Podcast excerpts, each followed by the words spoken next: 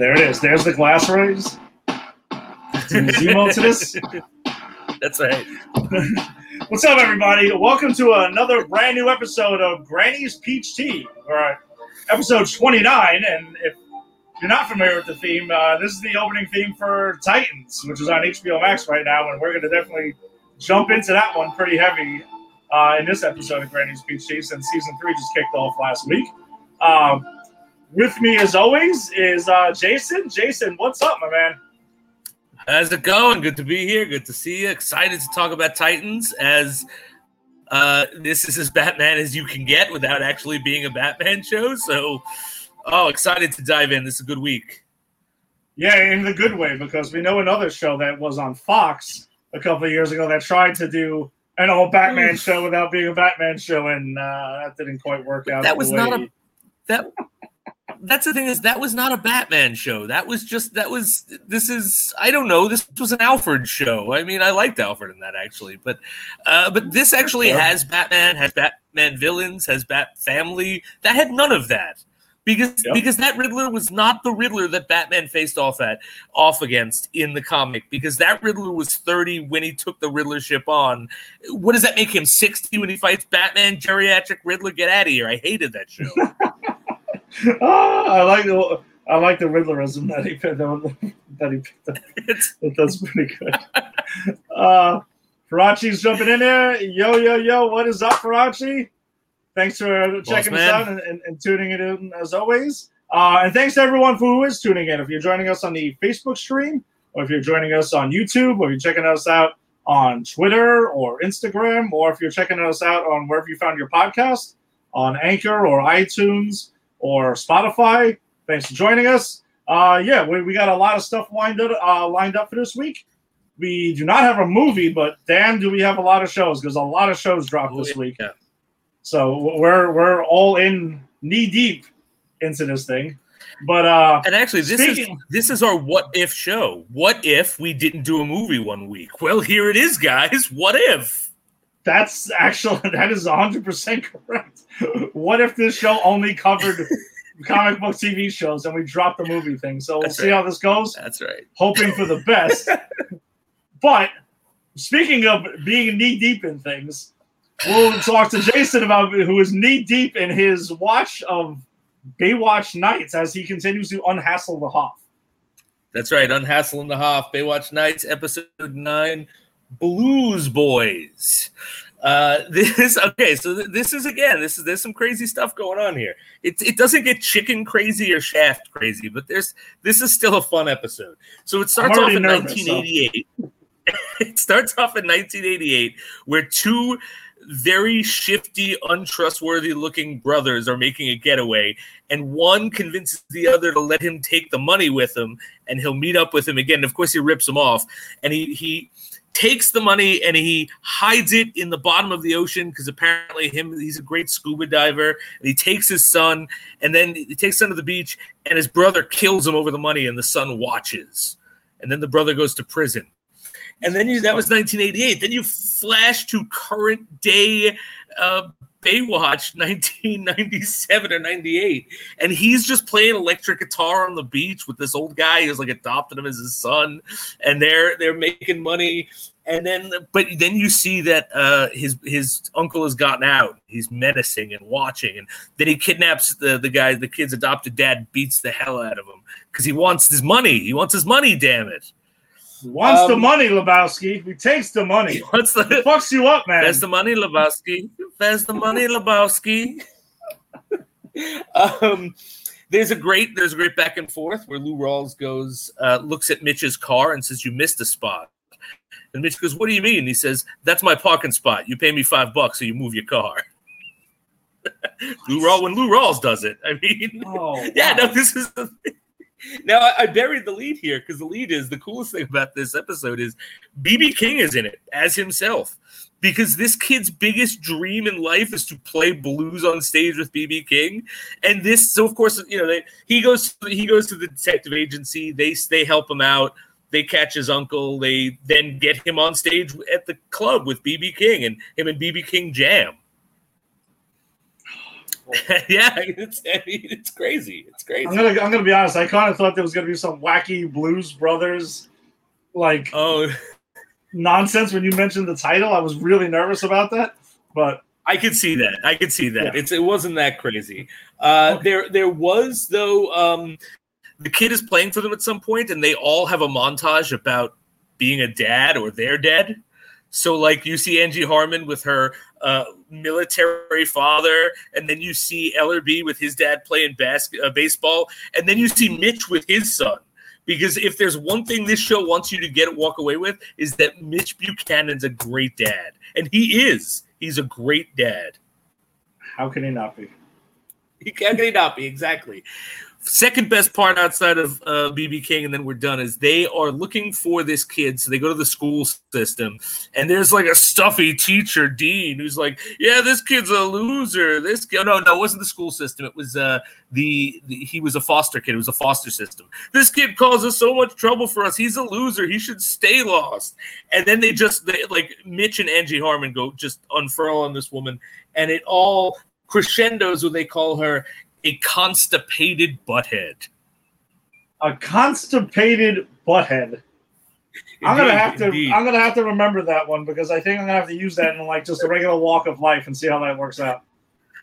I think you have to. You just have to go. You know, you're such a constipated butthead, and just see what they react. Because how would you? Gonna, I don't know how I would react if someone called me that. I'm gonna say it to Angie probably at some point, you know, over the next 24 hours and see how that goes. totally unsolicited too. Just, throw it out there.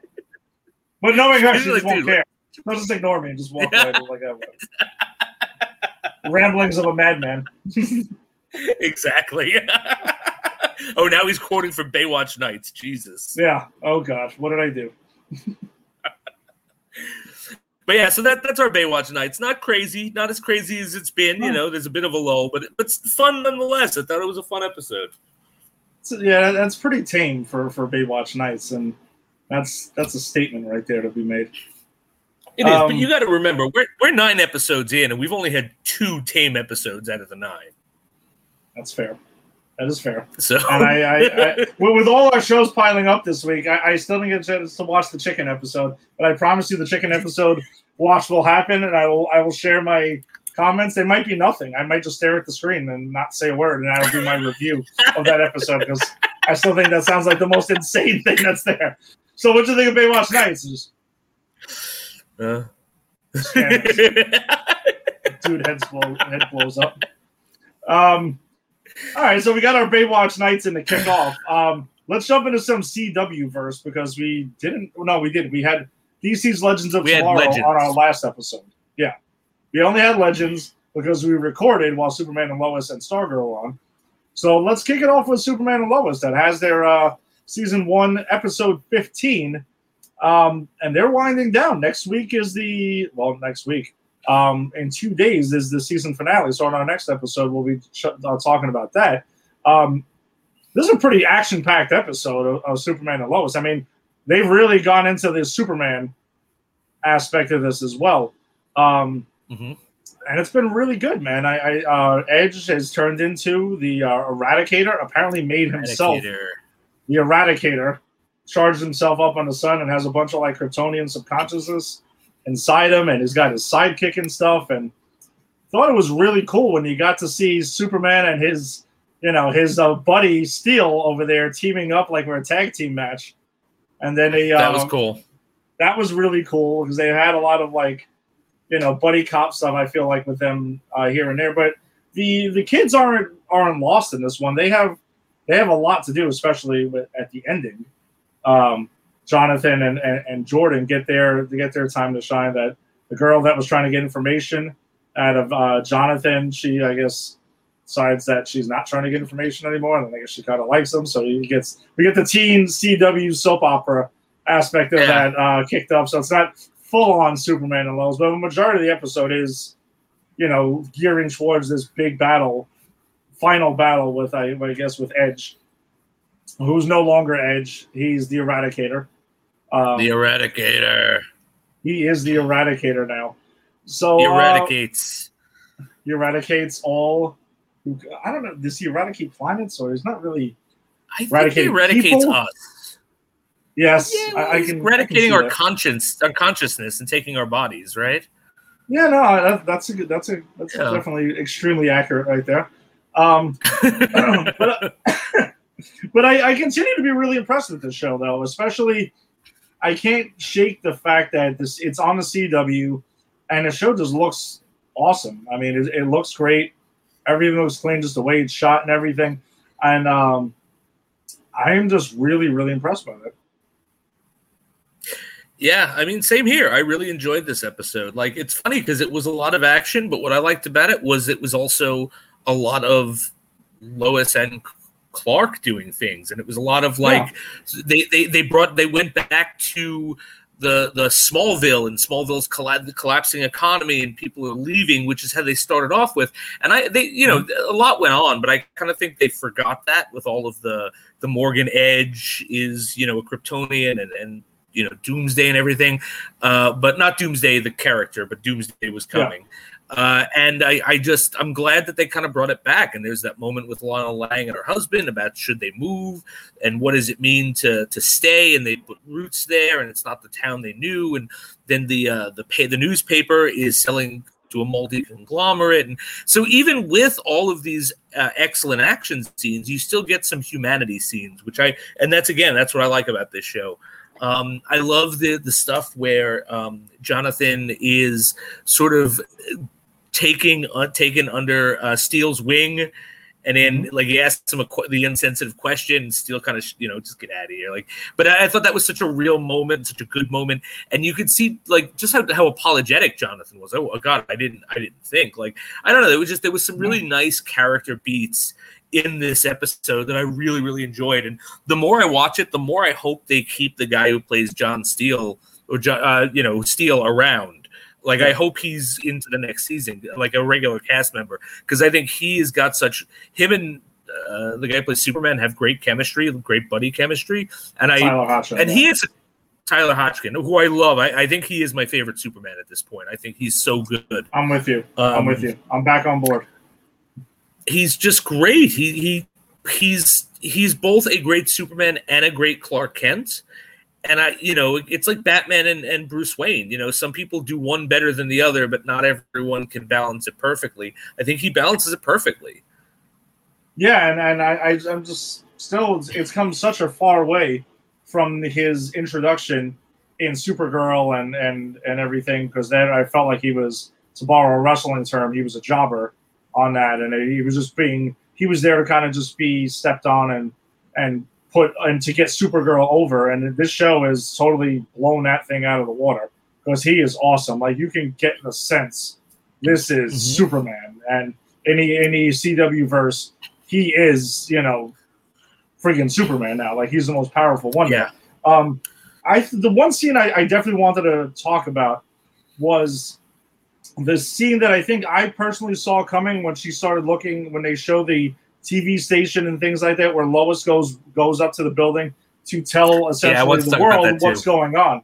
Yeah, that, that was one of my favorite scenes because it Yeah. honestly it got me. It was pretty eerie because as fans we we know what's coming, and one thing I couldn't shake was what Jonathan Kent was feeling. Yes. When he's at the party and they turn it on and you know he can see it and he saw the footage Uh-huh. that uh, that Steel had from his universe where in, in Steel's universe, Superman's the one who kills Lois Lane on live TV, laser visions her ass like you would think it was like Homelander or something, and does it right there and like eerily floats behind her and just kind of does it. And in this version, she's on the roof, she's going ahead, she's on TV, she's telling everyone what's going on. You know, Kryptonians are here, they're you know, this is what Edge is doing and all this shit. And then Edge's assistant over there comes flying up the same exact way. And I put I couldn't shake myself from being in his shoes. Like Jonathan's Yeah, yeah, shoes no, that just was- feeling like, oh shit, like was- this kid is going through something right now. Like he might Yep. piss himself. And he says it too, right? He says, This is how she dies, or he says something Yeah. to that effect, which Mhm. is even like, Oh my God, yeah, he's watching this play out. And it and that was also a great reminder to the audience, just a quick, hey guys, remember remember this scene. Uh, yeah. And I think the way it resolves, I, I, think, is perfect because, of course, you you would think that it would be Superman who saves her, but I'm glad that it was Steel who saves her because that's Steel's redemption. That's him getting to save his wife without getting to save his wife, you know. And he has that's probably the coolest moment for him where he throws the hammer and they're like, "You missed," and then you just see it go flying, hit the assistant, come back and hit the other guy, and he's like, "I never miss." It's like that was the moment where I was like, "Oh God, I hope he's here next next uh, next season."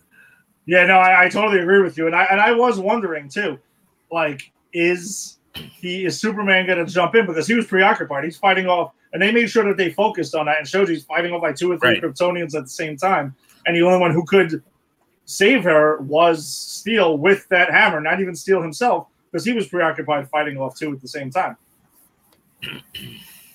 Yeah, they, they do a really good job of setting it up that, you know, it's not Superman dropping the ball. Superman's got a lot of shit going on. That literally the only reason she could be saved is because, you know, Steel is watching out for her.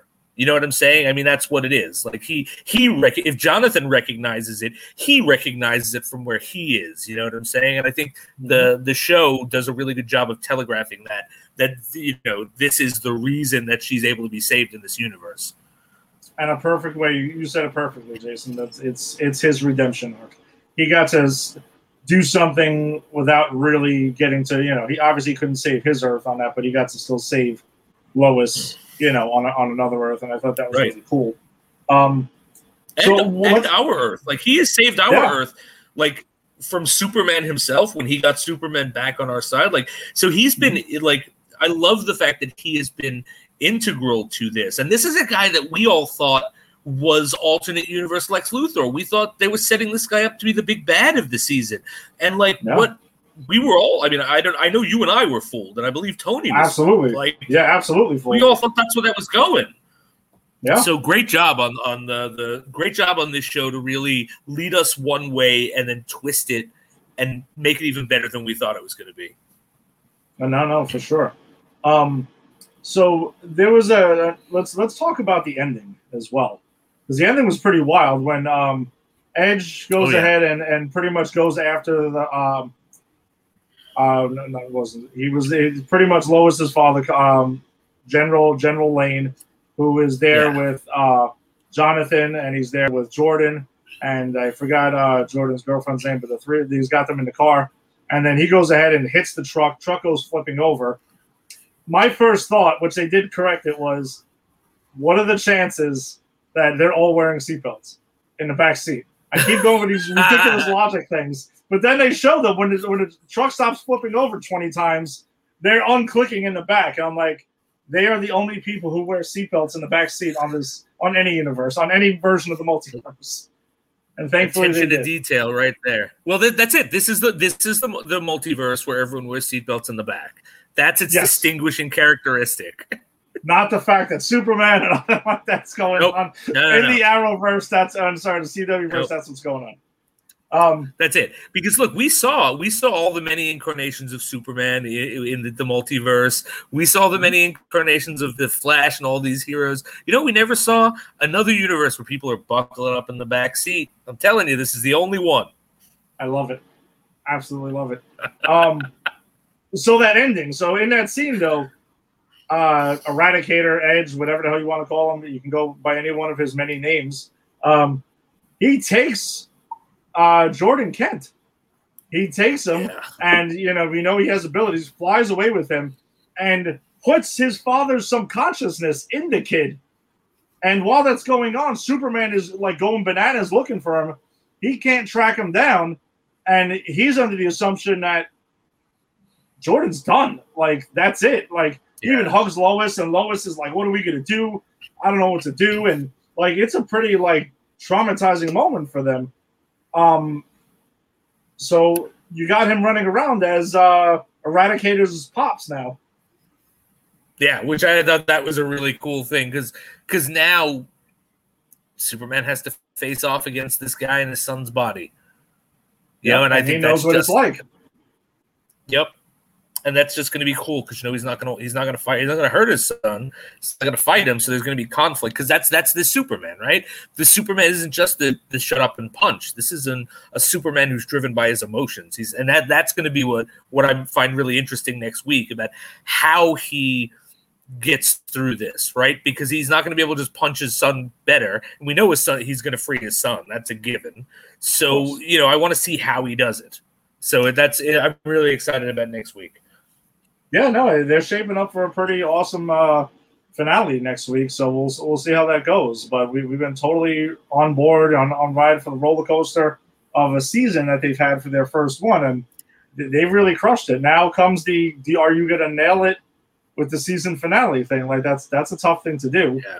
And and I, I feel pretty good about it though. I think they're gonna I think they're gonna nail it. They they they've hit every single beat along the way. So yeah, I agree. I don't think I'm thinking about it now. I don't think there's been one dud of an episode all season. It's no. been like consistently good episodes. Like I there's not one I could point to that said that go, oh God, you remember when they did this? So it's like I, I think that says a lot and it, it, fills me with confidence that they'll stick the landing and then hopefully season two they find some good places to go. You know, that's my my worry isn't that isn't them sticking the landing, it's them sticking the next season and figuring out how to keep this really intelligent show going on the right track. I've got a really good idea for season two, and his name it starts with Jon Cryer. Oh, I, I hope so. I'd love to see some Lex. Oh man, give me some Superman they, and Lex action, and my favorite Lex, my favorite live action Lex. Hey, do you remember in Supergirl in that second episode when they set up that Lex Luthor was going to be a big bad of the season, and then she went to the Phantom Zone and he disappeared, and we haven't seen him since? Yes, I remember that. And maybe you just save him for Superman and Lois then, because I don't know what the hell's going on with the, the second half of that season. Who knows? We won't know until it comes back. But uh, I, I don't know if it's anything like the first. I'm, I'm, I'm worried. Yeah. Well, they're taking the time slot of Superman and Lois after next week.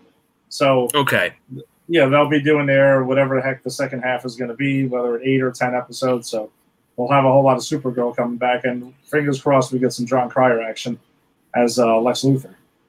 Um, all right, so the other uh, CW show that uh, aired this week and made its return is Stargirl for season two, uh, episode one.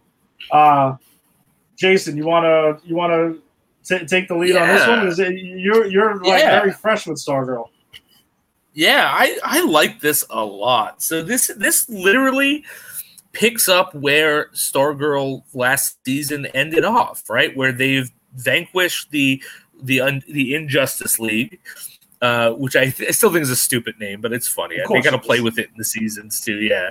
Uh, but I thought this like I, I I had trepidations about the show coming to CW, but the the budget seems to be there. The tone and the look of this show is still there.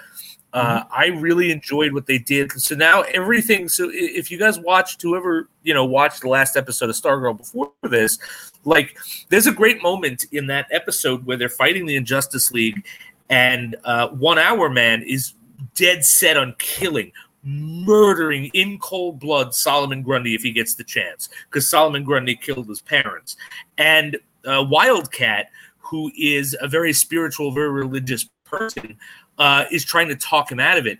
And she has a moment where she gets has a chance to kill who's that guy? Uh, the mesmerizing guy. I forget his name. But the, Mes. Um, it doesn't matter. It, it's the guy who the uses mesmer- his mind, mind control. The oh, mes- yeah, something I don't. Brainwave. That's it, Brainwave. So she has yeah. a chance to kill Brainwave, who pretty much tried to, who killed his own son in front of her, who she liked, uh, mm-hmm. and then tried to use the image of his son to trick her. So she winds up killing him, and the one hour man winds up not having it in him to kill Solomon Grundy, and he lets him go. What I like about this episode is this is the fallout of that. We see him sort of feeding something, which we're assuming is Solomon Grundy, and befriending him. And I think if they befriend Solomon Grundy, I think that'd be a really interesting way to go with that character. Um, we also see uh, the the Wildcat dealing with really uh, terrible guilt over murdering Brainwave. she actually has a conversation with Stargirl where Stargirl's like, I don't know, he was going to kill us all. And she's like, but does that make it okay for what I did?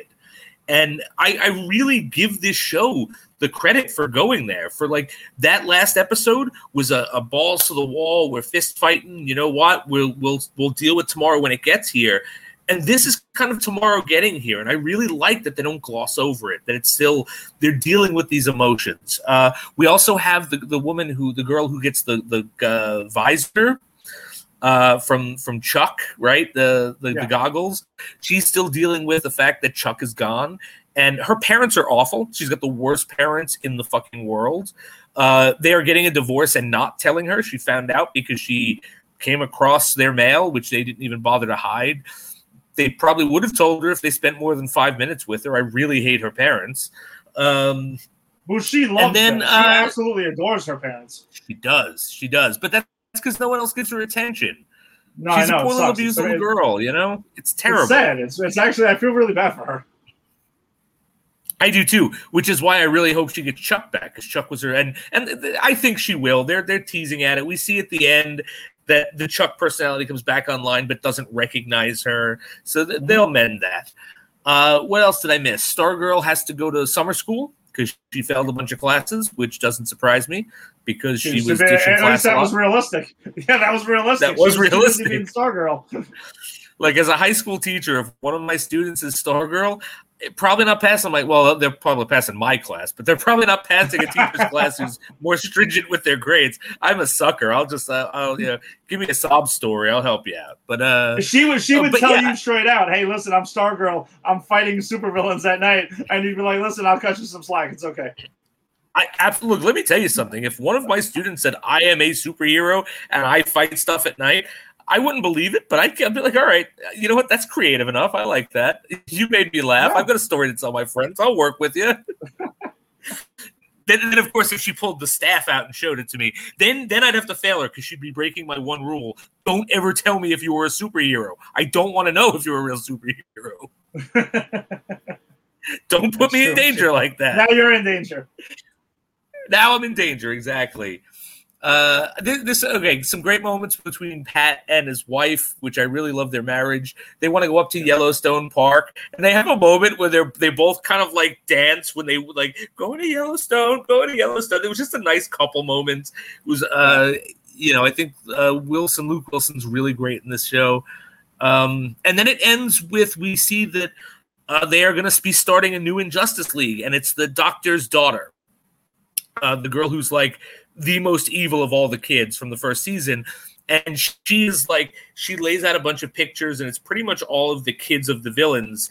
And then it's uh it's dugan's kid. It's luke wilson's kid uh, as a recruit. And it kind of ends there. So i really enjoyed this I, I really enjoyed this episode. I loved how the last season wrapped up their story but left some threads and this just jumped on those threads. A lot of shows they go, okay, well now it's the next season, so we're going to say a year has gone by and all this has happened, and and that kind of annoys me because it's like I would have liked to have seen that, but they don't do that here. They, they jump right into it, and we have an extension of where we left off, and I think it works, and I am super excited to continue on with this episode or this show.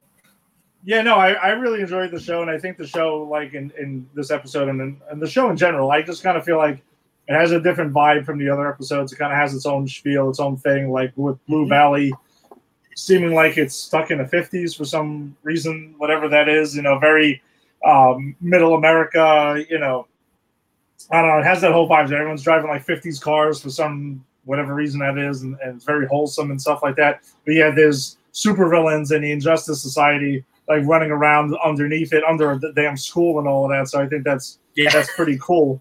Um, I, I got I got two things to, though. The we find at the end that the girl who shows up as Green Lantern's daughter, as she literally says, "I am Green oh, Lantern's daughter." Right, I forgot right? about that. Actually, no, no, Thank you for fine. getting to that. So she goes into this whole thing with with Stargirl, and it's like a little bit of a fight there. Uh, no, not a little bit of a fight. It is a damn fight. They they throw down, but she's like, "Oh yeah, I'm Green Lantern's daughter." So I have a question.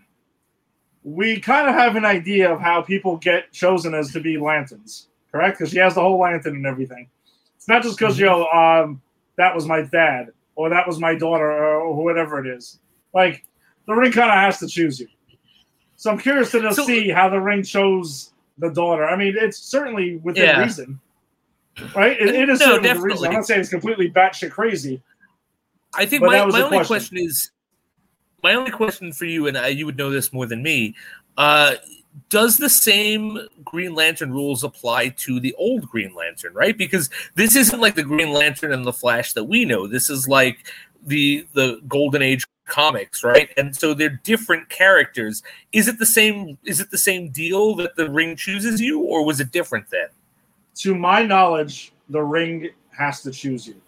Has to be the protector of, of every planet. Now, listen, she could be good. Maybe she's a really good person and the ring shows her, and that's fine. And I'll give this show credit. They will address it. They're not going to just Yes. blindly keep going and say, well, you're a daughter of a superhero, so you automatically get to be a superhero. Not, not that's not necessarily. Because that would be and they make bad. clear they make clear that that's not their ethos because they tease in the first season that Stargirl's da- dad was Starman and he wasn't. Her dad was a shiftless piece of garbage. Exactly. So, So, like- I yeah. They they make that clear. Like you don't have it, it's not a lineage thing; it's a deserving thing. So I, I think you're right. They're going to address it. They'll definitely address it. So I think the other thing is this: where do we think it's going? Because we see Joel McHale is there Yes. because they did tease that at the end, which I admit I did slip my mind since watching. But Me then too. when I saw him, I'm like, that's right. So Starman is in the picture and apparently is trying to find Stripe and everything. Like he's trying to find Luke Wilson and everything. That's that's at least it appears. Where do you think that's going? Like, is I he gonna know. come back and like want the staff back, or is the staff gonna like? Are we gonna find out that Starman's a total douchebag, or like, what's the deal with that? I, I don't. I'm not really sure where they're going with that.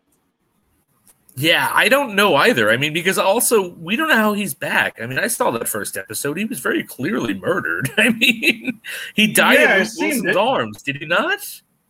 I'm Uh, pretty so sure he I- did. I don't know where it's going. I'd like, I hope that they don't make him a villain, just because I like Joel McHale, and I, I don't think we need like Starman as the villain of this. So, No, like, if he I wants this, because because if he wants the staff back, he's the villain. You know what I'm saying? This this isn't called Starman. This is called Stargirl. It's our fucking staff. You know.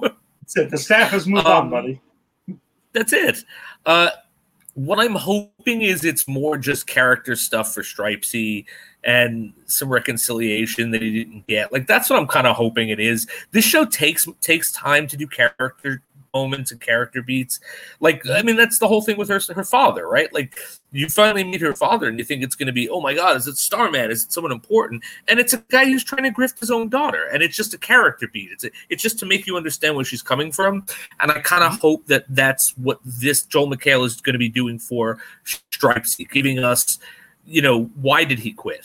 Because she brings it up. She kind of throws it at him. Well, you know, I'm not going to quit like you. And then she feels bad. She walks it back.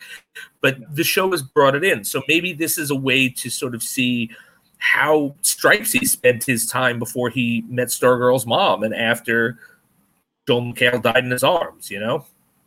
Yeah, which is actually something I would like to know a little bit more about because it seems like it went on for like a little a little while there. Yeah, I mean, it seemed there was a big gap between when he was Stripesy and then when he was moving his family to Blue Valley, and he also has a son, so which means, you know, he was he, he's had lovers in the past. He's had relationships. Uh, Yeah. I mean, we don't know if is the son the, supposed to be this uh, the the the son of the the waitress, or are there others? Like we don't know. Yeah, and then we'll find out because there's got to be a reason why. Um, what's name? Lizard King's daughter has him has his son on the radar. Right, There's right, got to exactly. be something that he, something's got to be to him. So a lot of, a lot of mystery to unpack there with Stargirl, which does a good job with that whole like mystery type thing and reveal crazy reveals and stuff. It does. I think my favorite reveal of this show was when they, in the first season, it was the last episode of the penultimate episode, where they're going through what the bad guys want, the Injustice Society want. They're like, free health care for everyone. Uh, everyone should be equally socioeconomically. And they're like, no one should be discriminated against by race or gender. And I think it was it's the girl with the glasses. She's like, are we on the right side here? And I think that reveal that what the villains wanted was actually really good for society. It's just the way of going about it was terrible.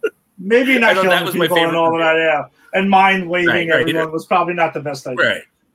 That's a bit too far, but but what they wanted was noble. Sounds like Thanos. Sounds like uh, you know. Sounds like a lot of things. Because when mass genocide is usually where you kind of lose a lot of people. That's true. That's true. That mass genocide. That's where things get dicey. Uh, yeah, you gotta find another way. Um, all right, so we're gonna so let, us transition it on, and before we transition it on to uh, the new MCU show, we have a uh, our special guest. Uh, uh, what if we had a special guest? what if we had a special guest? And here he is, Tim Zavala.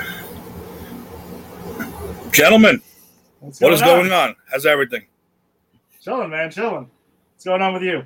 Can't complain. Same old crap, man. Same old crap. I do. I do have a quick uh, story I'd like to tell you, if that's okay. Sure. Well, it's inside. It's not really inside information, but you know, I work at ABC, which is owned by Disney, and I'm in the cafeteria, and I hear a guy say to another guy, "Oh, I leave in two weeks to start Black Panther 2. So nice. me being me being me, I, I moseyed my way on. I, I moseyed my way on over, and I don't know the guy. And I said, "Listen, I have a lot of cash. If you tell me who Black Panther, who the new Black Panther is." And he goes, "Dude, I have no idea. They're not going to tell me that kind of stuff." He goes, "Well, who do you think it is?" I said, "Well, I think it's going to be Shuri. Of course, a lot of people do." He goes, that, "That's the girl, right?" I go, "Yeah." So that's how you know he doesn't know anything that's going on. He goes, "Yeah, that's the girl, the sister." He goes, "Oh yeah." That, he, he goes, "That's who I'm working with. I, I'm I'm doing two weeks with her." I was like, "You mother." I was like, okay, never mind. I said, well, if you want to come back and give me a little inside info, I might make it, I, I might make it worth your while. But that's my story. But I, I, thought it was pretty cool that that I stumbled upon that just by accident. That, Tim, you're gonna get the poor guy fired. Awesome. You know that they have NDAs and all this crap that they got to sign their lives away. What hap- What happens in the ABC cafeteria stays in the ABC cafeteria. Oh, so that's the loophole to get through all of Kevin Feige's like. Unless, you know. unless I come on this show and reveal it anyway, I don't care. or this might have to be a conversation we have offline. It's or we just put, say that the- I think this is going to happen, and then you say it. I think it might, could be, but I don't know. Possibly, yes. The, no.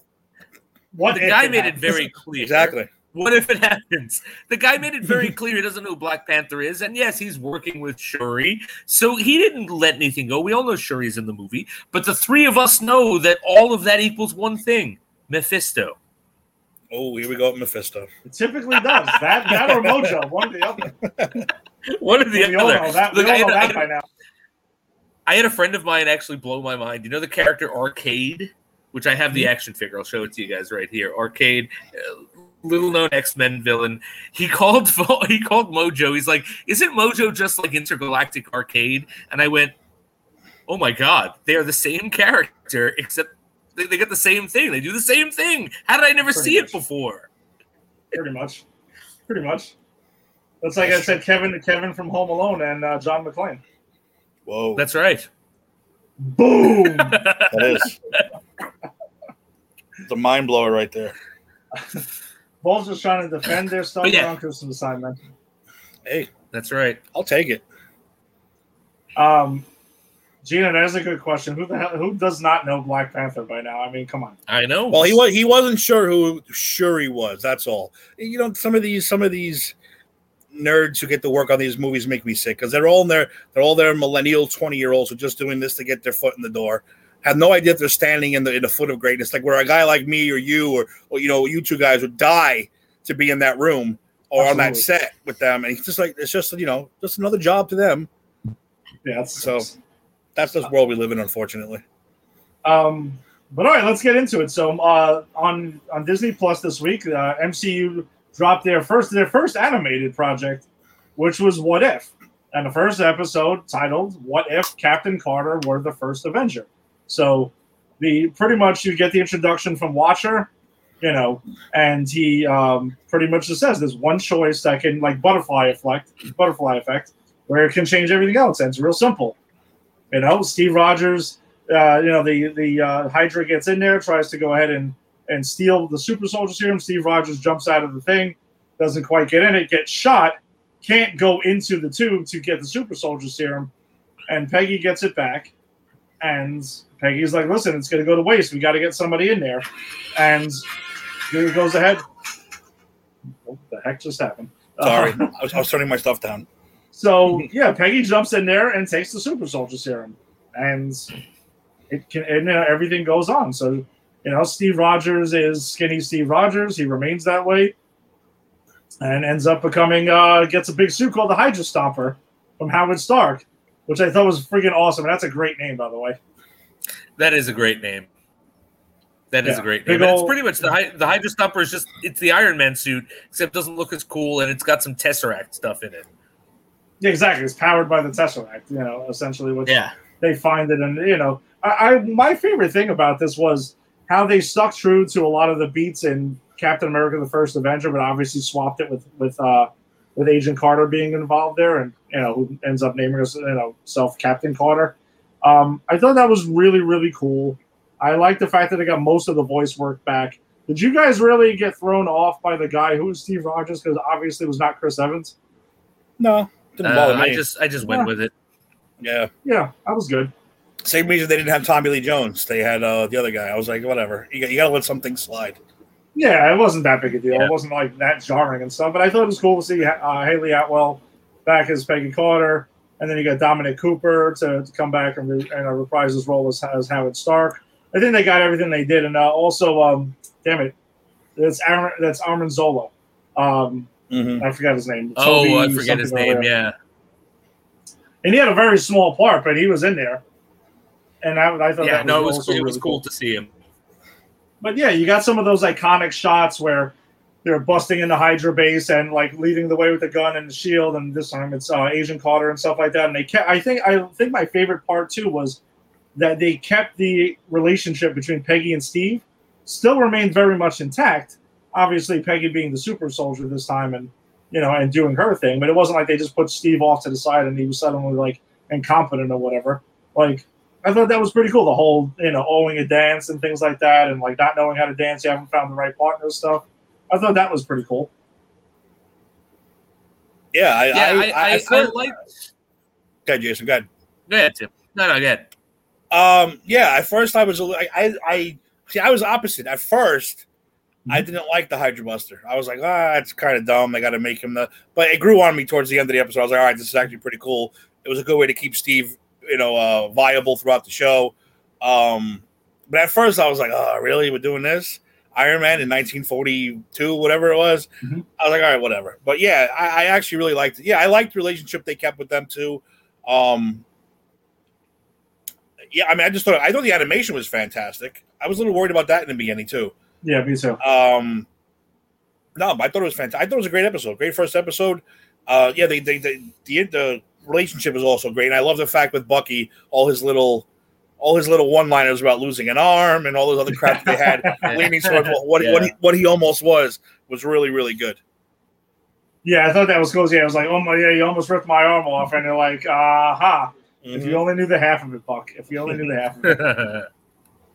so, Jason, what were you going to say? I, so I, I, agree. I think my favorite part about this is the relationship between Steve and Peggy and how they kept it, except Peggy's a super soldier, and you know, and I like the fact that Steve's still around. It makes sense that okay, I can build this suit. I'm gonna give it to Steve Rogers. I we were gonna give him the fucking super soldier serum. Why not give him this suit? That makes sense. Um, I liked, I liked that Peggy that we saw that Peggy had to overcome the fact that she was a woman soldier and yes. they kept making comments about that. And I thought that was, you know, they didn't beat it to death, but it was there. And I think not having it there is a disservice because that would have happened. But mm-hmm. also not having the whole episode be about that was very smart.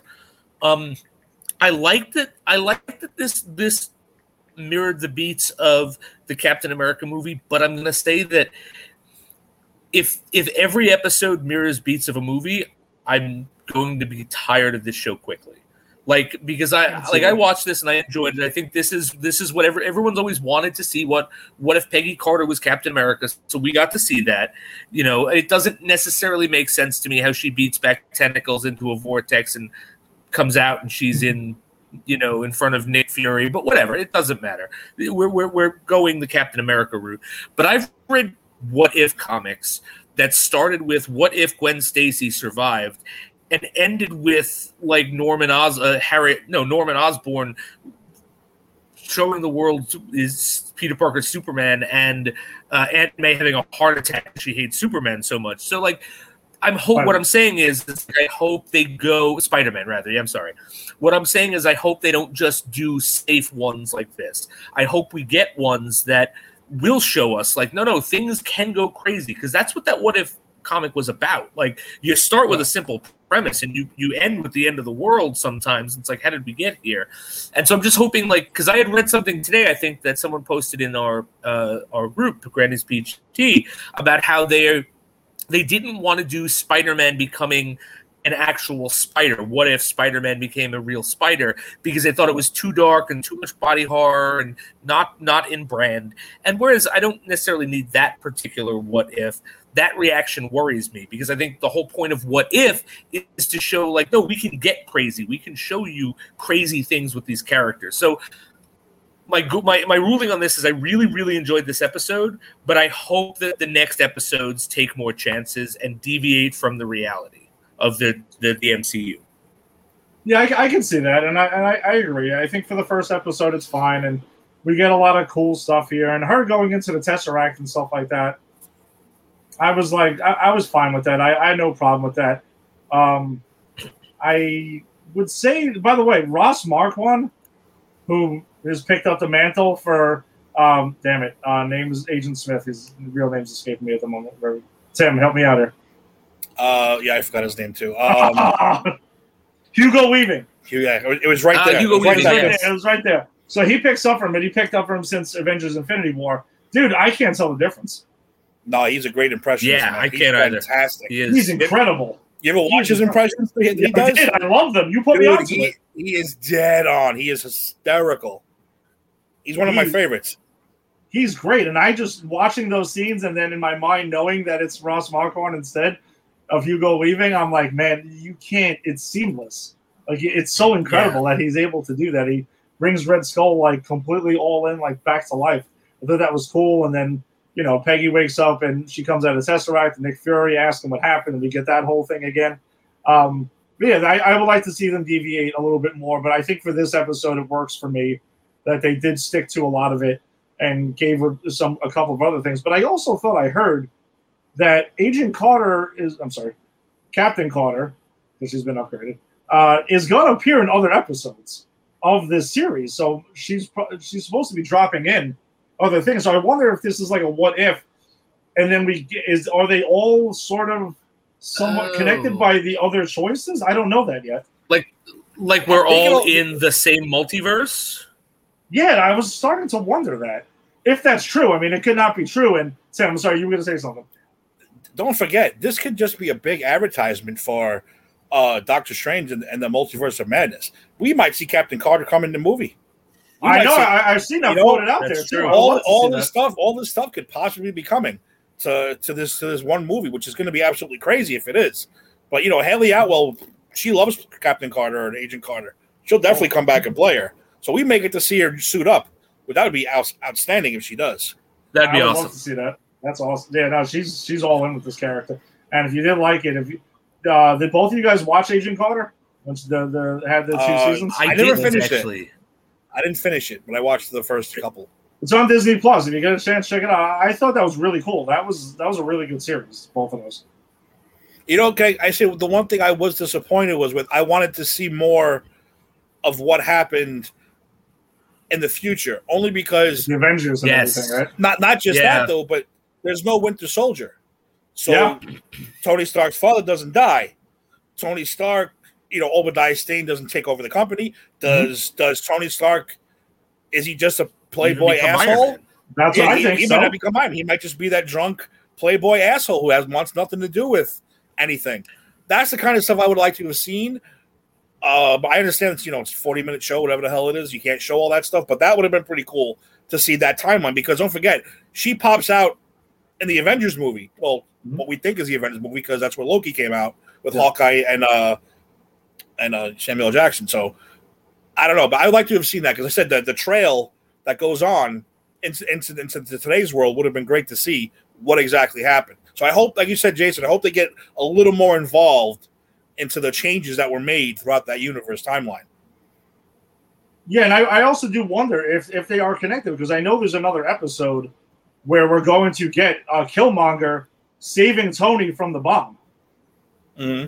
That's a like Right. we that's one hundred percent happening. So I wonder if that's a ramification to like you said of that one choice that happened with with Peggy, and and it, and it keeps going because then we know T'Challa is going to become a Star Lord and all this other stuff. So that maybe that's because Killmonger isn't involved and Killmonger was too busy in Afghanistan saving Tony. I mean, I, I don't know, man. Like it's it's it'll be pretty interesting. Or maybe they have all one season loosely tied together by different choices, and maybe it is one version of the multiverse. I mean, I don't know. I'm curious then how the the zombie episode fits in because that's not even that's not the last episode of the series, right? Um, no, I don't think it is. I I forgot what episode they said it was, but it's um, yeah, it- it's definitely in, and that's what it got me thinking about this body horror thing. Because I saw the same article that said that they didn't want to do Right. the Spider-Man turning into an actual like human spider, and they said it's too much body horror. I'm like, but we're getting a Marvel Zombies Right. episode. Which I think would be So- more body horror than turning into a spider. I mean, I would say, and I know in, in that episode we're getting Zombie Hunter Spider-Man, who looks like he has like uh, I'm pretty sure he has Doctor Strange's like uh, cloak over there. Oh, that's cool. That's cool. Yeah, so that should be pretty cool. Um, all right, so let's jump into the uh, let's jump into Titans. Nice. Season three, episodes one through three dropped on HBO Max. Uh, was it Thursday? I believe it was Thursday when it dropped. Or was it Friday? I think so. I don't Yeah, know. I, I watched them all of those last night. Yeah, no, I watched them all uh, earlier today. Um, yeah, Tim, you caught up on Titans, right? I, li- I literally just watched uh, Hank's ass swim in the pool about 20 minutes ago. So, yeah, I'm, I'm- I'm- I'm- spoiler alert for anyone wanting to see Hank's ass. But yeah, I literally just watched it right before he came on. So I'm all caught up. I feel like we get a lot of Hank's ass in, in this, uh, these three seasons of uh, Titans. This is the first time Hey. we've gone through this. If I had that You body, nice I, ass. I, I, I would never wear clothes if I had that guy's ass, that guy's body. So Are you I would, I'd be naked. If I I'd be naked right now on this show if I had that guy's body. same here, if I had that guy's body, I would never put clothes on for this show. I'd No, like, hi guys, never. good to see you. I, I, I, I'd, I'd run to the store in a speedo if I look like that dude. So it's all good to go. Great show. I. I absolutely, I have to curse. Fucking love this show, man. It is so great. It's such a great show. Great show. It fulfills our our our uh, well, most of our fantasies of, you know, first of all, cursing. We want to hear superheroes be real, Mhm. and then the violence. Like I don't care, superhero or not. You're you're gonna have guys who want to want to mess people up, gonna beat the shit out of people, and that, that's what this show gives you all that bloody, violent beatings and cursing and all that stuff. So it's such a great show. Yeah, there's no holding back. I mean, they don't go No. to the levels of like boys or anything because that show just goes above and beyond anything possibly imaginable. Yeah, but But it goes for the violence that fits the tone of a DC show, like Tim was saying, that you want to see go a bit R rated. You know, it's definitely R rated. I, I would say. I don't even, or is it just MA or something like that? I don't know what the heck it is. Um, but we get a live action Death in the Family. I mean, it goes. It starts. Episode one kicks Yes, off right away. And that's the funny thing is when we talked, when you and I talked about the trailer, I was like, "Oh my god, we're gonna get Death in the Family at some point," and it's like, no, no, we're gonna get it in the first five minutes of the first episode. Like that is literally the first thing that happens. Is Mhm. Robin calls Bruce, and Robin's doing this, inhaling this drug, which I'm sure is making him more aggressive. I don't remember if they ex- they explained what that was in Not the yet, previous season. Okay. Uh, and then he like the, the Joker is at an amusement park, and Bruce tells him no, don't go, and he goes. And like you, and, and I think the way they do it is perfect. You don't see the Joker's face, you hear the laugh, you see him come up with the the crowbar, and then you see his shoes as he's beating him down, and that's all you need. I think like I don't need to see like like a Homelander style like boys No. cracking in skulls for this. You know, I think this was the perfect amount. But the fact that it happens in the first five minutes, like they kicked this off. We got Red Hood by the end of the first episode, I believe, or at least the beginning of the second. Like they get right into it. Yeah, there's no. They waste absolutely no time. I mean, they obviously took liberties with the death in the family story with Jason Todd, which is fine, but they made it fit within like this universe or whatever. Yeah, And because this is a Titans. This is a Titans death in the family. This isn't a Batman death in the family. So that's the Yeah. difference. exactly, and it works for me. I mean, I wasn't. Some people get to stick up their ass about, oh, it's not comics accurate, blah blah blah blah. Shut up. It's got the point. It gets the point across. Whatever. Well, well from what what, what And- we're and believing I in the always first three episodes is that the drug that Jason was mething is what kept keeps him Yes. alive Yeah. and what's making making him a little loony. That wasn't in the comic, right? That's not. No. that- No. He, No. he just became Red Hood because he was pissed off that Yeah. Batman left him for death. Well- for death. So, but let me let me I because I just reread this recently. Uh, let me remind everyone what comics accurate Red Hood i- is about. So, Jason Todd had been dead for years, like since the eighties, and then a cosmic being. I don't know, sneeze or their stomach rumble. Like it's something that's stupid. Where they and they they do this and they shake the foundations of reality and they bring Jason Todd back. And Jason Todd wakes up a la Buffy the Vampire Slayer in his crypt or in his coffin and he pulls himself out and he's partially insane because he woke up in the crypt and he's pissed because Batman didn't kill the Joker. That Batman Yes. let let the Joker get away with his crime. So it's very different. And comic book accurate, like Red Hood, is ridiculous that it's a cosmic being bringing a a kid back 10 years later. Like, so anyone who's going to stick up their ass for the comics accurate, like, go reread the comic and tell me if that works for you. Because I don't think that worked for me at all in the comic. No, Well, we, we don't really That's, need uh, it. that's like Watchmen. People who bitch they wanted the giant vagina monster at the end. Right. That no, that would- that wouldn't have worked on on a movie. The giant vagina monster. That would have been stupid. So I like what they did with that. Yeah, we don't. We Yeah, don't I need the like the giant. change Yeah, too. some things. Some things you got to let go and understand that they adapted. They would look ridiculous if you put it on screen. And Jason, Jason, that's 100 percent correct. Like we, we don't need random aliens waking Jason Todd up. And this is definitely not 10 years. This is like pretty quick. Like No. this dude comes back pretty Yeah. quickly. Whether we find out he faked his own death because they haven't really revealed in the first three episodes Jason Todd's complete motivation just yet. We don't know what's going on with him. Be- No, because we don't know what's why he's so pissed off. Like I kind of think that he's pissed off because of uh of the Titans and because he left the Titans. Like I, I don't think his anger is at Batman in this incarnation of it. I think it's at uh it's at Nightwing and the Titans. And I believe that because one of the very first things they show us is him having a flashback of when he was dropped by Deathstroke in the second Yeah. season from the top of the sky- skyscraper. So I think mm-hmm. all of this leads back to that moment. And this is kind of him not dealing with that moment and he's just gone crazy. So that's that's my prediction of the his motivation.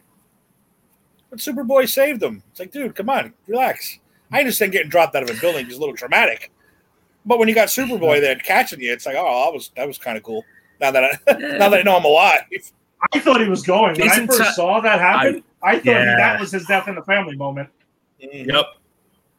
And I And, thought and the way they brought Al Superboy Green. in, yeah, that was good. it's pretty awesome. That the was way they brought him in, I thought was great because you get his episode, and the whole episode you're watching, like, okay, this is cool and all, but what the fuck does this have to do with Jason Todd falling from the skyscraper? And then it gets to Uh. the end, and he's like, oh, there's Jason Todd falling from the skyscraper. Better save him. yeah, it is. It's great. I, I, I was a little weary about that too because uh, before I got caught up, I, I accidentally caught a, a YouTube clip of Superboy. I was like, Superboy? I was like, come on, really? And then again, I watched the episode. I was like, all right, this makes sense. They made it make sense. They're making it work. I, I like where they're going with it. I even like the dog. I wasn't gonna like the Yeah, dog even right away. I Krypto like, all right. works. I, Dude, I- Krypto I- was awesome in the first in that opening scene. Yes, he was. And I was like, this is actually really cool. Uh, so all right, They- they just they just said they just make everything work, and that's why I like. And even like you said, it's only been a week or two since Jason died. Yeah. and he's back and he's pissed, and and, and it's working. I knew he was a little shit because he was always a little shit, but he is playing a really good villain. A he really good really villain. is. I mean, it's only three episodes, two episodes with villain. He's playing a really great villain. This kid. Isn't this the Jason. perfect casting for Jason Todd? Like I when I first saw this kid as Jason Todd, I was like, this is the perfect casting. Like I because because he is a douche and he is full of himself, but he's also a kid and he's also troubled. And this actor really gets all of that and has since his first appearance in the first season. And that's why I'm excited to see him as the villain now. I said the same thing as as uh, Dick Grayson. I think that's absolutely perfect casting for Dick Grayson. Dick Grayson's awesome on the oh, show. Oh yeah, That oh, is- that's the best. And I've, I've, yeah. I've always been a Robin sympathizer. My only problem with Robin is the tights. That's my only problem with Robin. Has always been the tights. I think I think it's a hmm. great character. I've always defended him, and like I said, this guy has really brought this character to life. I actually, I love his torment, his turmoil. I mean, he's easing on it now, which is good. Yeah, he's you can see the character development. Yeah, he's yeah. growing up a little bit, moving on. But yeah, I love the fact that he hated Bruce Wayne for what he did to him. Like, dude, I was like, he, he turned you into a fucking lethal machine. I think that's awesome, but he had a problem with it. He didn't like what he became. And this, I said, this actor, I don't know any of their names. This, I think that him and Jason are the two best casting jobs on this show. Fantastic. phenomenal. Yeah. Tim, what do you think about the Batman? Since since we're talking That's what I wanted to talk I'm about. sorry, literally, Andy. I, literally, Yeah. I was going there. Let's talk about Batman and Batman in these in, in season three though, because Batman Like, the- the- would we pick up where well uh, I, no we'll get to Tim's because I want to hear what he has to say too because I know Tim was a Game of Thrones guy as just like I was, so which is where we reckon that's the only thing I know him from. Um, Yeah. Actually, And- bullshit. He was in that Tomb Raider fucking movie from a long time ago too. Yeah, there's a reason to mention that. No. No, that I, I was going to tell you. I was going to say it just now. If there's the third best casting, it's that dude as a Bruce as a grumpy old Bruce Wayne. He Wow. is fan. He is fan. He's the third best casting job in that job. I love that dude. I love him as a grumpy Bruce Wayne. As an old, I, that's how Bruce Wayne would be. I, I absolutely think it's fantastic. He, he is so good in that show, and he makes you really feel Batman's pain for the 20, 30 years that he's been doing that job. So, we- yeah, No, go ahead, go ahead because I Oh, got yeah, we got to we got to ask you. Go ahead, Um, ask away. Jason and I have talked about this. So our problem with this. Mm-hmm. is that we're fine with the casting for what he does on this show, right? Like the wacky dancing, Batusiing, like and Jason and, and Dick Which Grayson's line from last week. That was phenomenal. that was, That was great. great. But my only issue, and Jason, we, you agreed, is do you Yep. see him suiting up as Batman still? Like, shouldn't he just be a retired Batman? Well, I get, maybe that's why they don't ever show him suit up as Batman. Yes, exactly. My I problem maybe- is that they say he's active still. That's my only issue with it. I don't think we're ever going to get Batman. I don't think Dick Grayson's ever. I don't think we're going to get Dick Grayson. I don't think they're going to do it. I think I think DC is not going to allow him to be Batman on the show either. Like you're never going to see Joker, and you're never going to see Batman because those characters are out there in the movies right now. They're Mhm. popular out there, you know, in, in that in that universe. I don't think they're going to ever show them. Can he? Can I picture him being Batman? I don't know. He's he's bigger than Michael Keaton was. He was. It's I don't know. It's just that I have a problem seeing him seems too old suiting for up. me. Yeah, for for an active Batman, and I know that there's Yeah, the Dark Knight Returns story, but like forget that because this seems like it's at a different point in Batman's you know But- story right there. but also the Dark Knight Returns story. He's Ben Affleck jacked in that. He doesn't. He's not like he doesn't look like Adam West. And I think, and I, I agree with you, Tim. I like this this actor a lot in what he does here. And I think part of what I like is he does kind of have Adam shades of Adam West because I think Well. Adam West was a really good Bruce Wayne, um, and which is why the whole Batusi works because you can see it. Um, but like Bruce, but but that's not like that's not jacked Dark Knight Returns Ben Affleck Batman. This is something Mm-hmm. different, and that's why I don't see him getting in the suit. That's that's my only problem with him. I- Yeah, I, don't think it- we're, I don't think we're ever getting the Batman ever. No, no, I No, think we're well, probably the only time we ever saw Batman Yeah. was in the season finale of episode one, where in Dick Grayson's whole mind with the whole Batman thing. That's I think I agree with you. That's the only Yeah. time we're ever going to see Batman in this. Bruce will And be I don't- there; they'll and to be dance clear- around it, but I don't need to see Batman in this. My No. whole thing is just I just if you're going to tell me you have an active Batman, you need to have an actor who I can picture going out and being an active Right. Batman. And this, I don't like, know, but see- this isn't it. like if Go ahead, go ahead, Jace. Finish that. No, no, no. I was going to say this just for me isn't it. Like if he was a retired Batman, if this guy was playing like a Batman Begins or not Batman Begins, a uh, Batman Beyond, I'd be like, no, that's perfect because it's exactly grumpy ass old Bruce Wayne, not giving a shit anymore. I think he would do it. But again, I just can't picture him. But it, it doesn't matter because we're never, as you said, Tim, we're never going to see him in the bat suit. Okay, but now you picture the same guy in Game of Thrones where he kicked major ass. It's the same guy. I never saw Game of, but I never saw Game of Thrones. Okay, I, that's think- I think that I was for me. I think that was more for me because Yeah. I he knows I watch Game of Thrones. He kicks That's a major fair ass point. in Game of Thrones too. So I mean, it's the same Okay. guy. Plus, you got to remember that, and this isn't me. This is this is this is you, Batman people, and Bear. If Bear was watching right now, he'd come in too. Bruce Wayne is the perfect specimen of man. He is the perfect embodiment of everything that you need to be a man. And to be his muscles are whatever the fuck they are. He's like a perfect thing. He he. So I could see him doing that until his 50s and his 60s, no problem. I mean, if Ric Flair can still wrestle in, in 50 and 60, why can't this superly trained Batman guy who learned from who knows how many martial artists and and Ra's al Ghul and all these other guys? I think I don't think I don't think it's a stretch at all. I think a 50 year old Batman's like a 20 year old. Robin. That's just my personal thing. No, that's a fair point. Look, the, Kryptonian sympathizer is arguing with the Batman defender in defense of Batman. I love this. Only on Granny's Peach Tea does this happen. But the problem, I don't have a problem with Batman. You guys make me think I have one, but I don't. We've been gaslighting Tim forever. Tim That's just right. goes, I think Super I think Superman could beat Batman. And me and Bear go, Oh, you're ridiculous. Let me tell you why you're wrong, gaslight. Yeah, that's it. Gaslight. That's right. Although and, I- and ever since I, I get that reputation as the ba- anti-Batman guy, You- I am not anti-Batman at Batman. all. No, not at all. I, yeah, I, all, I, all jokes aside, Tim Tim loves his Batman. Come on, we, I we do. this. I do. I love. I love Batman. Of again, I course. told you, I'm, and I'm a huge. And again, I know it doesn't make any sense. I am a huge Robin guy. I dig. The, I like the idea of that character. Like I said the tight, the tights, and and the little. You you throw that hood up. That we had the hood. Mhm. I love that character because now Yes. you, you can't see. It's obviously this little kid.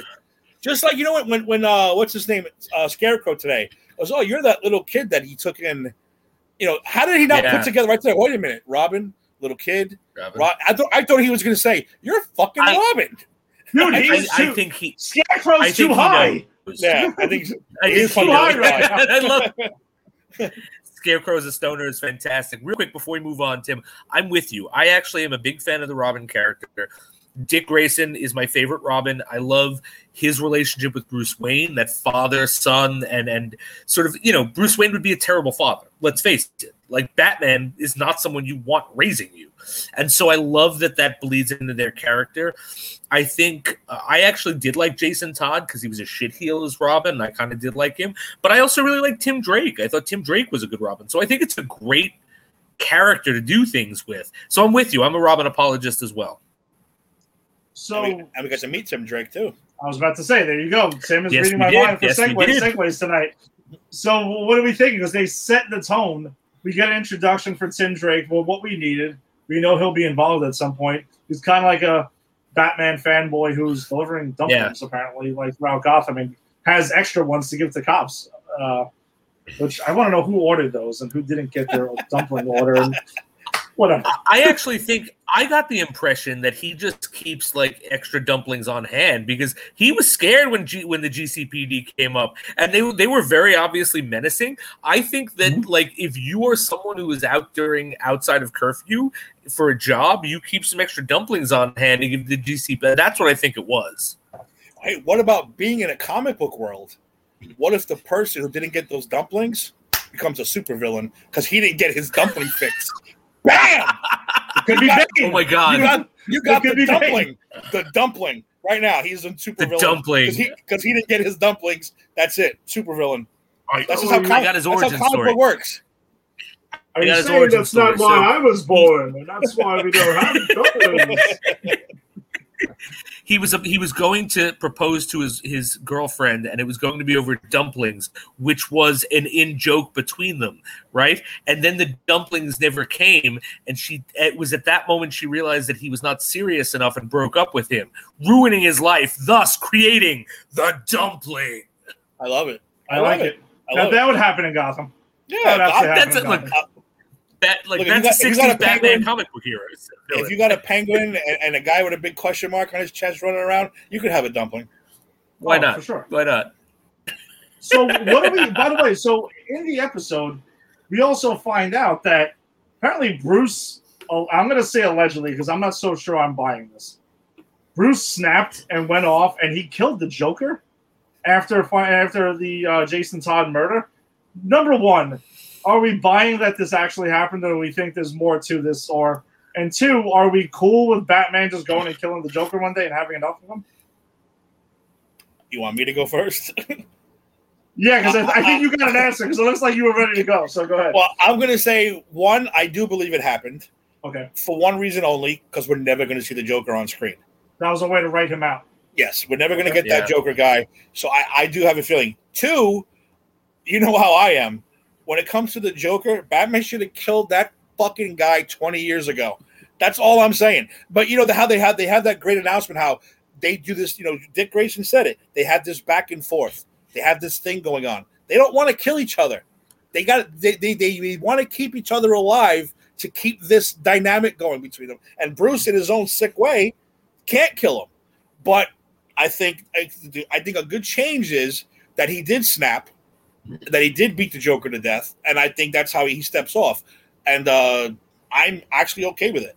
I, like I said, because we're never getting an on-screen joke unless it's a new wannabe kind of Joker guy. I mean, right. like like it's that, not going like to be like Gotham, the yeah, like the Gotham TV show that had 55 Jokers in it. It'll be something along those lines. But you're not going to get the original Joker. No, we're never going to see them on that show. So I, I have no I have no problem with him getting beaten to death in Arkham Asylum. Jason. So I, I think it did happen, and I don't have a problem with it because this is a Titan show and not a Batman show. Uh, and the reason I think it's it, it really happened was because this that first episode really does set up Bruce Wayne is wrong. Like he's kind of the villain there. Like, you know, and it's not just about Jason Todd being killed. It's unearthed, like you know, uh, Nightwing sees. Like he's got files. He was recruiting already. He already was vetting the next Robin a couple of days after Jason Todd was dead. And I think this this characterization of Batman is really playing up on his sort of obsession and how his obsession kind of makes him the anti-hero not the hero. And i don't love that because i love batman but that's what they're doing and i think they're doing it well. So yeah i completely think he killed batman.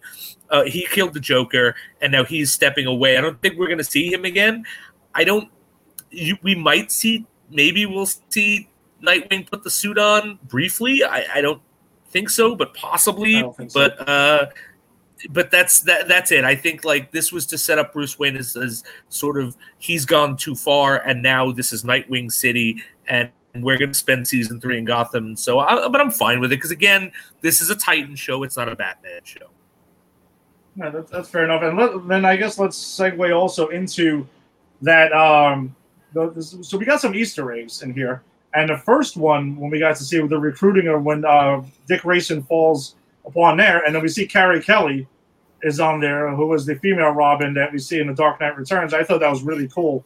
And now I kind of want to see. I know they're setting up Tim Drake, but now I'm, I'm already ready to see Carrie Kelly as as Robin as well. So I'm already moved on to the fourth one, which I don't know if maybe we'll get it next season. But, well, see, well, here's my question: If he doesn't put on the suit, is is Nightwing going to teach? Because Tim Drake's just a kid delivering dumplings right now. Someone's yeah. got to teach him the ways of the Robin and be Robin. So true if, if it's not going to be Batman, is it going to be Nightwing taking up that mantle? Will he be Batman, or will he just stick his stick his Nightwing and teach this kid something? Because, like I said, they, they, there's no way Tim Drake was shown. No, no, no. He's, no he's going to be Robin. No, he's no, going to be Robin. Yeah. They focus at least by the end of the season. Long. Yeah, no, he's being set up as the new Robin. I personally think we're going to get Bruce Wayne back in probably the last episode or two of this season. I don't think he's completely done. Also, don't see Dick Grayson putting on the suit even though I know they're dancing around that a lot. And they, in these three episodes, there's a lot of conversations between him and Barbara Gordon, who's what I want to talk about next. Barbara yeah, Gordon's I want to talk Barbara as well.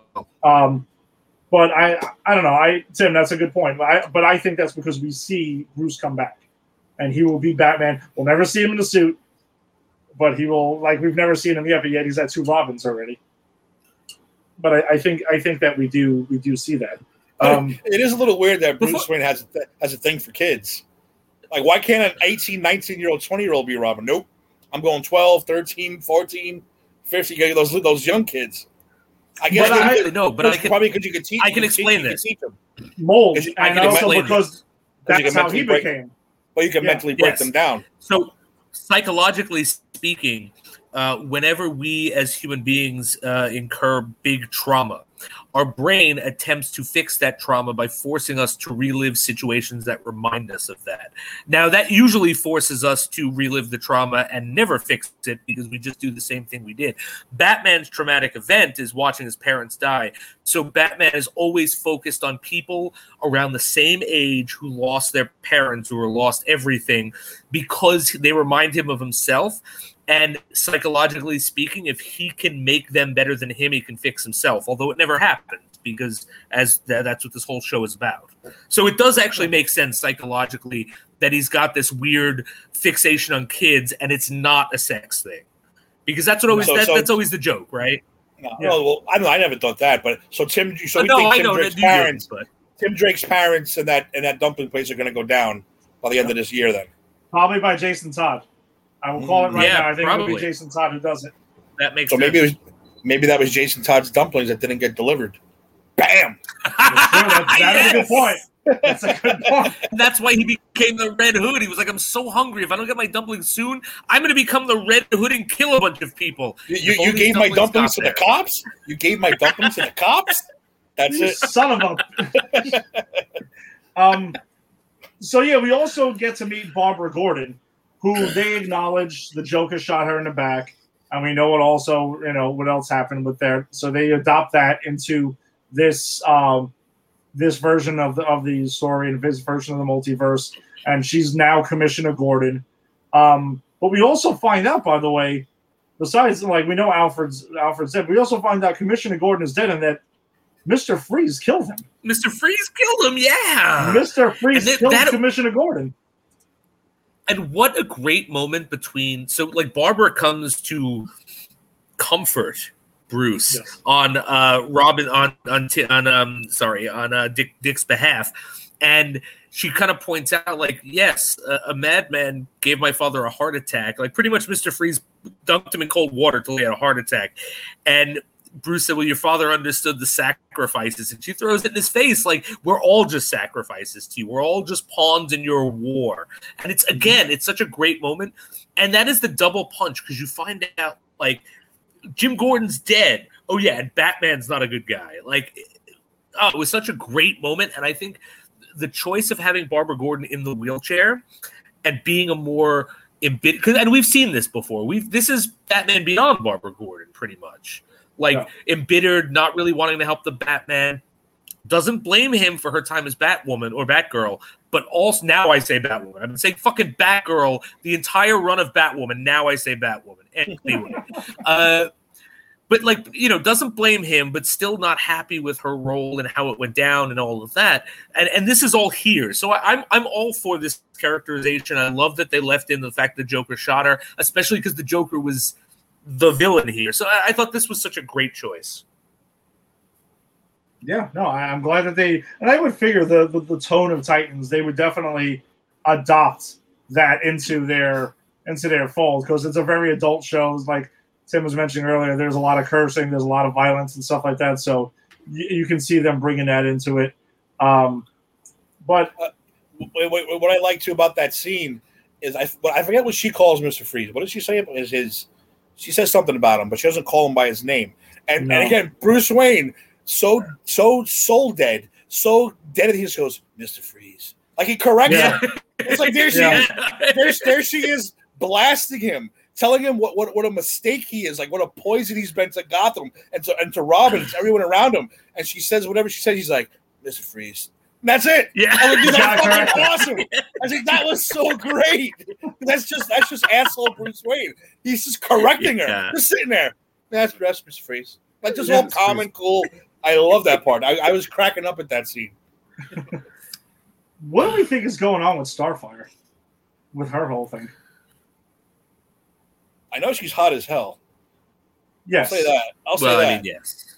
but Bo- um, both, I don't know. physically And- and also- and And also Literally. literally. literally, literally, Yeah. yeah, yeah.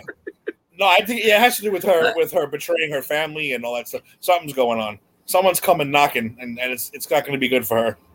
Yeah, her family's definitely coming for her, and, and this whole thing that they Yeah. alluded to in season two. She's getting these like I- I crazy like- flashes and seeing shit. I like the connection that she's made with the the doctor from the last season, the one that she like almost hooked up with. Like I Mhm. like that she's calling him and they brought him in. That's a really cool uh connection to give her because she is without connection right now, right? Like her biggest connection was Dick, but now Dick's doing his Batman thing and they're all there, but she needs something else. So I thought it was a I, I'm liking what they're doing with her so far. Yeah, no, me too. And then I think the the suit looks really cool that they gave her, and, and everything. Her powers are they. That's really cool. I also want to talk about the way that they portray the X-ray vision with Connor Kent in Yeah. in his show. Because now this season we actually see like his eyes turn like blue or something, and you can he uses the X-ray vision. I think that's really cool, and you can see he has developed a lot because last season he was pretty much what an infant in a huge you know superhero body, and he's kind of growing into himself. He's like their tech guy in a way. I guess he seems to be the guy in the gym, Yeah. but yet yet he's freaking Superman. Yeah, he, he turned out to be. Uh, he's not like a like you said, like an infant anymore, talking like a like a baby. Now he's just like Yeah. a normal guy, which is great. Um, Yeah. yeah. that's another great casting job because he does have Superman esque features. Mhm.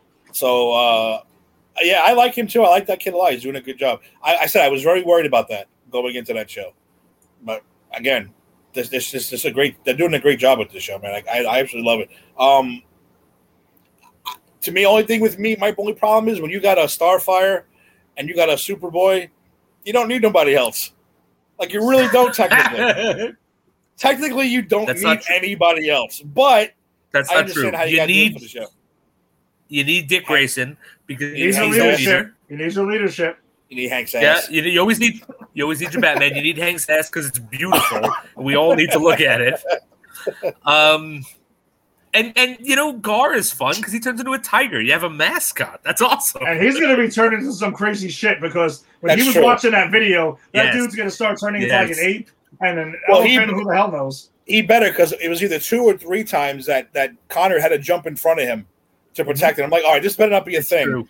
where he just Yeah. jumps in front of Gar every episode because he did it like three times already in the first three episodes. I was like, dude, you got to give Gar something to do. He can't just be have Connor jump in front of him every chance he gets. Yeah, he That is was- Beast Boy for God's sakes. I mean, come on, let's go. The dude turns into a tiger and has killed a couple of people already. Oh yeah, he's more. I mean, he Yeah. has murdered a couple of people.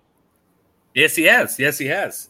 And I like their dynamic between what they currently have now, between Beast Boy and, and, and Superboy. They have that relationship, which I think is a lot of fun. But they're Yeah, like big, really it's they like kind of big brother, little brother in a way. Yeah, exactly. And when, when he tells Absolutely. Krypto to speak, when when it's when we first see the Titans, they're kicking ass in San Francisco and everything, and to, to take down the villain that they're after, you know, Superboy just tells Krypto speak, and he goes and barks and lets out this whole thing, and it pretty much is deafening and wipes them all out. I'm like, fucking Krypto. Yeah. That that's the thing. This show made me realize how good it was when I saw Krypto and went, that's cool. Because had you told me, I didn't know when I rewatched this that Super Boy and Krypto was going to show up. Had you told me Krypto was going to show up in this, I'd have been like, oh, that's going to be dumb. Like I would, Yeah. I couldn't have been able, I wouldn't have seen it being good. But this makes it work. Like this really takes things that seem ridiculous, but they they make it work in this tone, this adult tone. And I don't know how they do it, but God bless them. Yeah, no, I was, I it's was, really I was the exact same way. I was like, Krypto, come on with the dog, Right. and but he was great, and I was all right. It works. I'll take it. Oh wow, okay.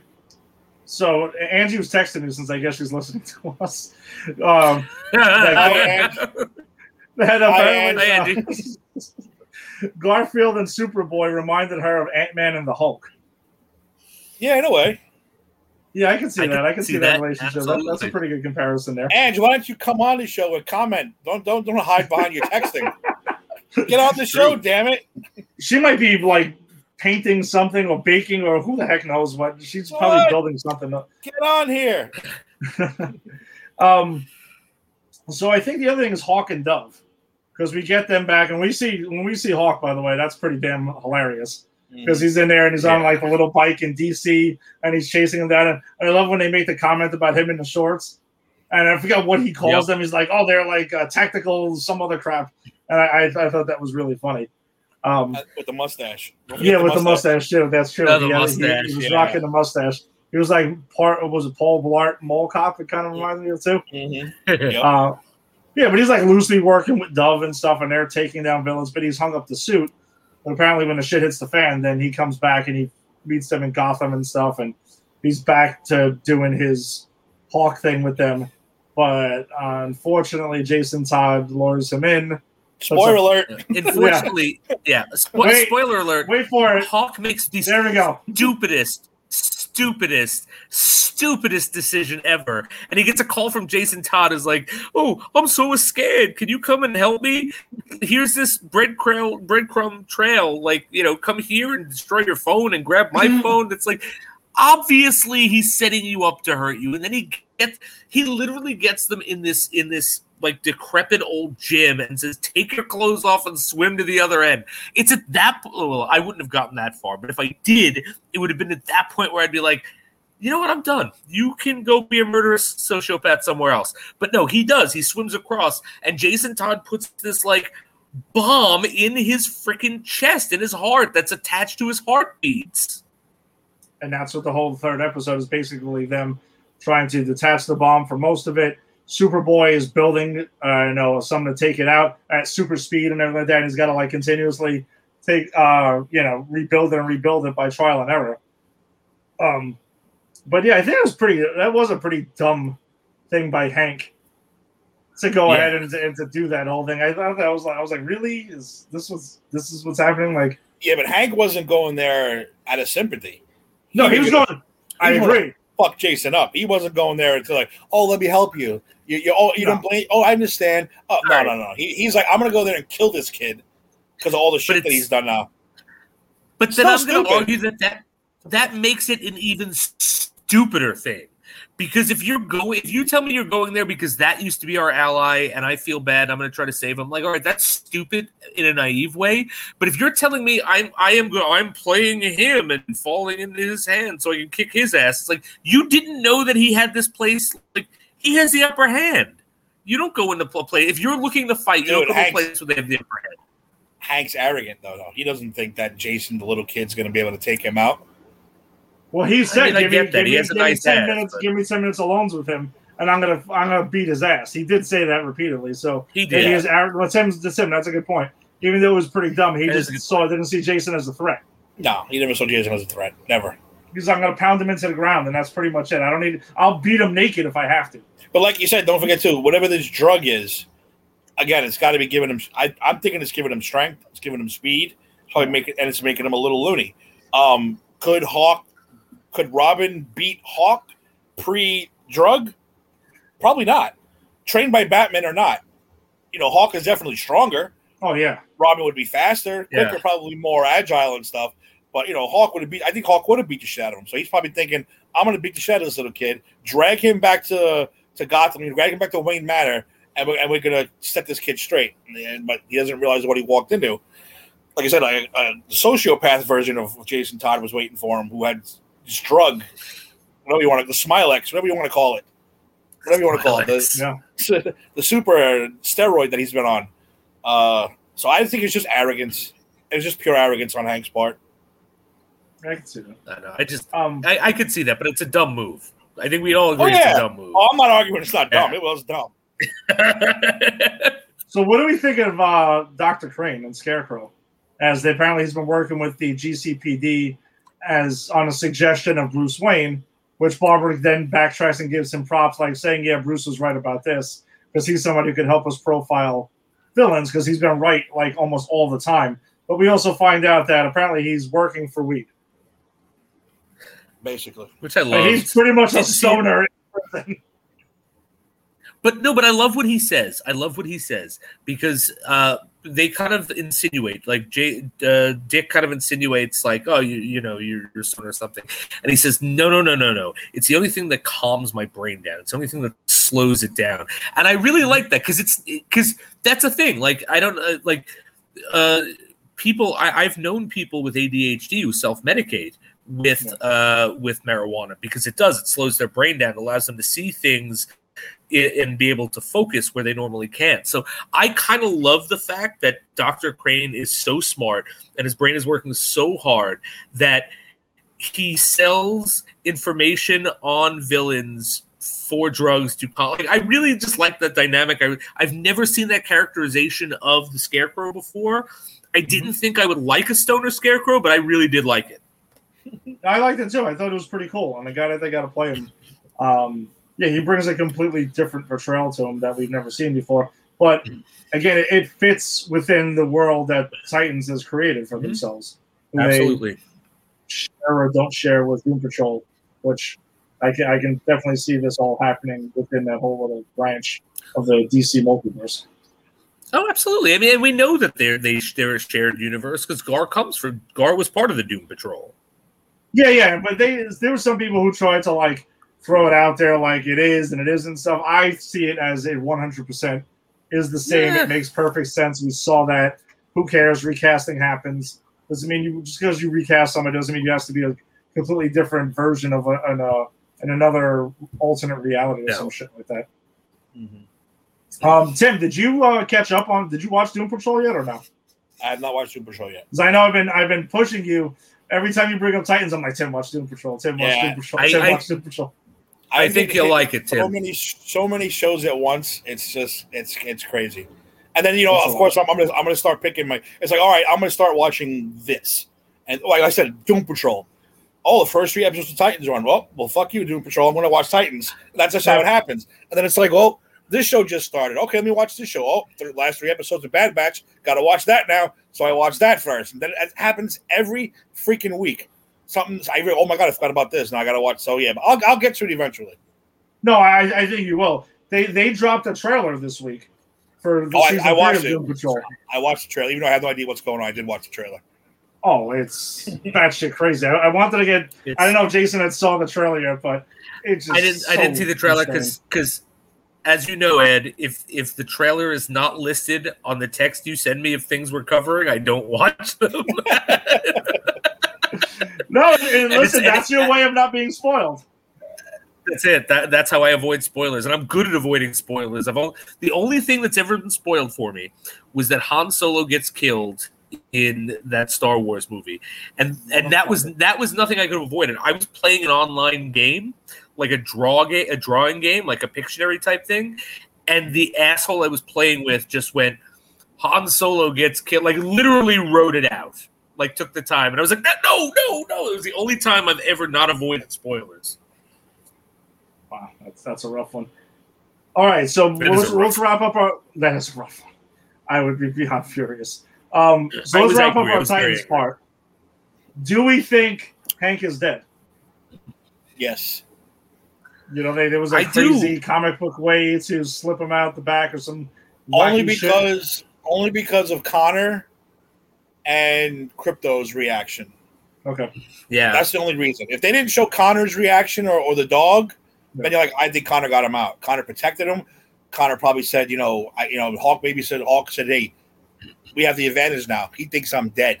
Let's make him think I'm dead. We have the advantage. But their reaction, the way Krypto came walking out all, all sad, and Connor's reaction to just, I literally, he's he's faster than a speeding bullet, but he was literally a half a second too late and that and that bomb went off. So don't get me wrong, I wouldn't be surprised if he's alive, but I don't think so. I'm just gonna say I don't think so based on their reactions. But if, but if he is, I'm not surprised. No, I just want to know. We'll throw it out there because we none of us actually know right now. So yeah. we'll, we'll go and try to make predictions. So I don't.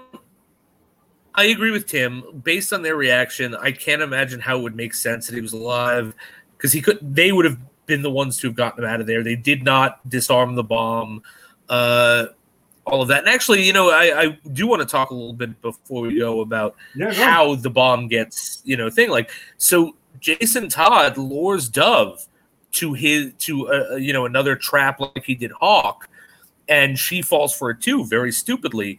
And he gives her a gun and says, "Kill me," and that's the way it's going to spare him.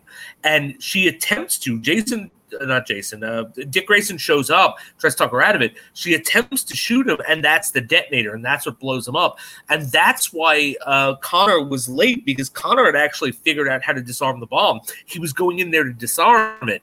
So had she not given into that and shot uh, Jason, he probably would have survived. Um, so because of the way he died and because of all that, and because I do feel they were looking for a way to use Hawk this season because I don't think they had found. I think that once he hung up his suit, they, they it's either he puts a suit back on or he dies. I would not be surprised if he died as a way to bring Dove more into the fight and bring the uh the bring the team together to really take Jason as the threat he is. So I think this might be the unifying call that brings them together. Now, if his, if we're seeing his naked ass again next episode, yeah, I could see that too. That's fine too. It's a great ass. I don't mind seeing it.